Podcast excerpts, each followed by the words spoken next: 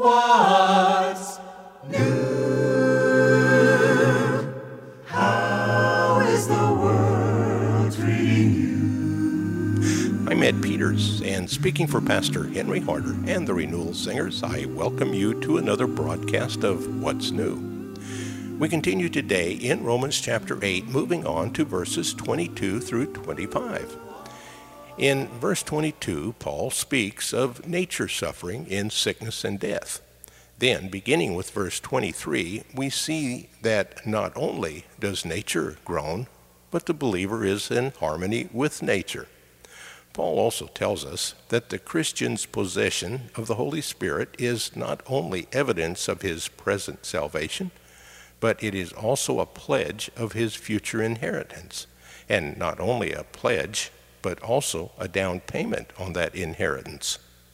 Now, here are verses 22 through 25, and Paul writes as follows For we know that even the things of nature, the animals and plants, suffer in sickness and death as they await this great event. And even we Christians, although we have the Holy Spirit within us as a foretaste of that glory, also groan to be released from pain and suffering we too wait anxiously for that day when God will give us our full rights as His children, including the new bodies that He has promised us, bodies that will never be sick again and will never die. We are saved by trusting. And trusting means looking forward to getting something that we don't yet have. For a man who already has something doesn't need to hope and trust that he will get it. But if we must keep on trusting God for something that hasn't happened yet, it teaches us to wait patiently and confidently.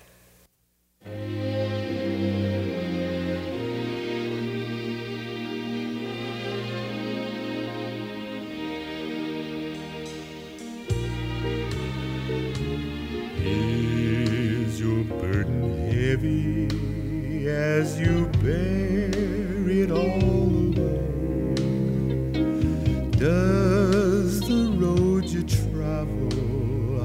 harbor dangers yet unknown? Are you growing weary in the struggle of it all? Jesus will help you when on his name you call. He is always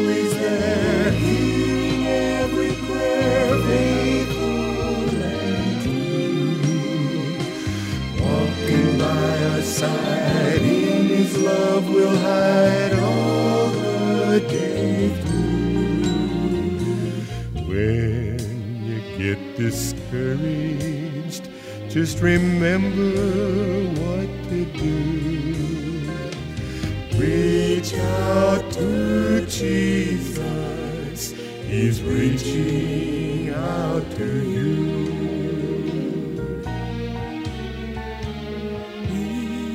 The life with sorrow and despair? Does the future press you with its worry and its care? Oh, and are you tired and friendless? Have you almost lost your way? Jesus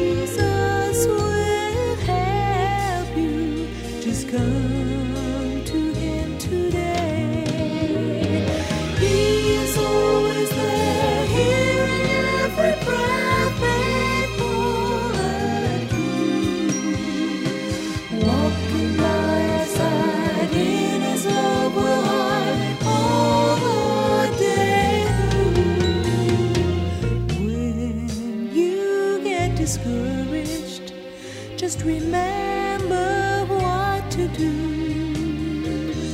Reach out.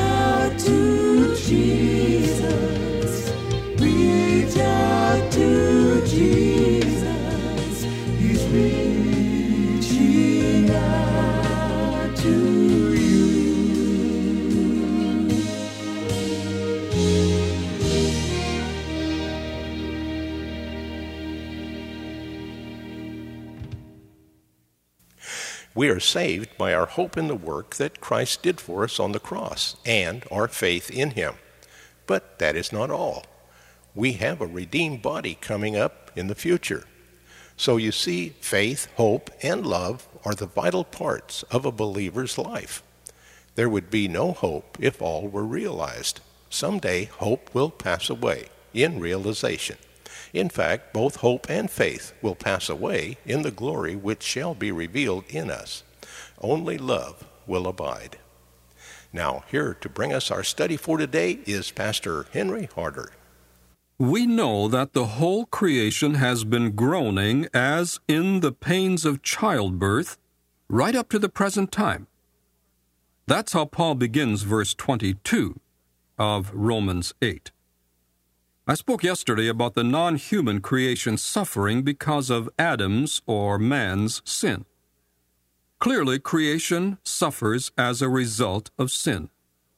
Fallen man could not live in an unfallen world. So God subjected the rest of his creation to suffer and finally to die.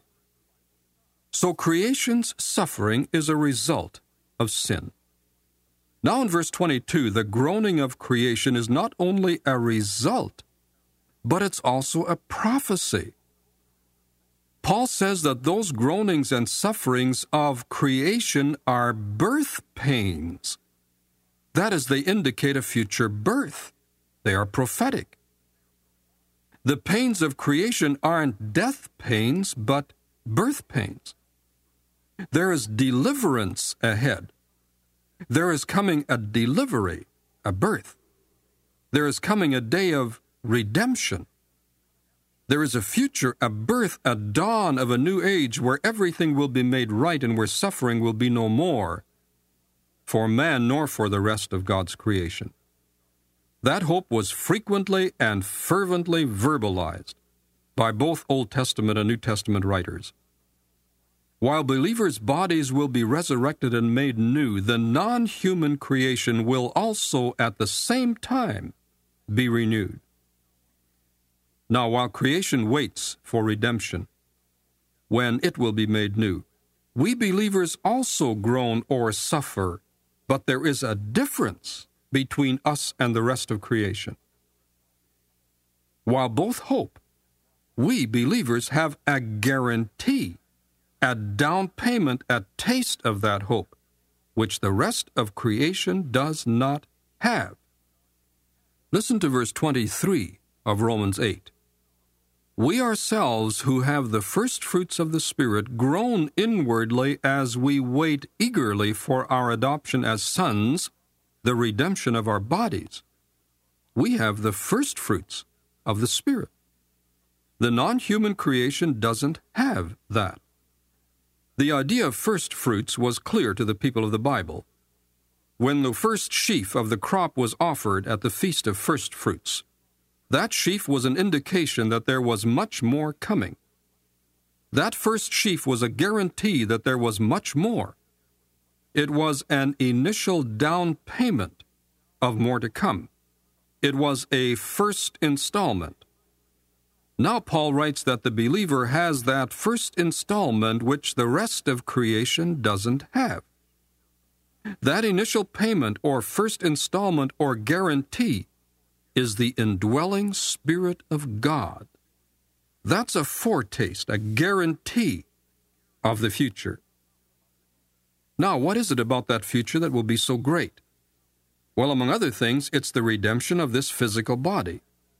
That's when our adoption will be completed, when we enter into our full inheritance.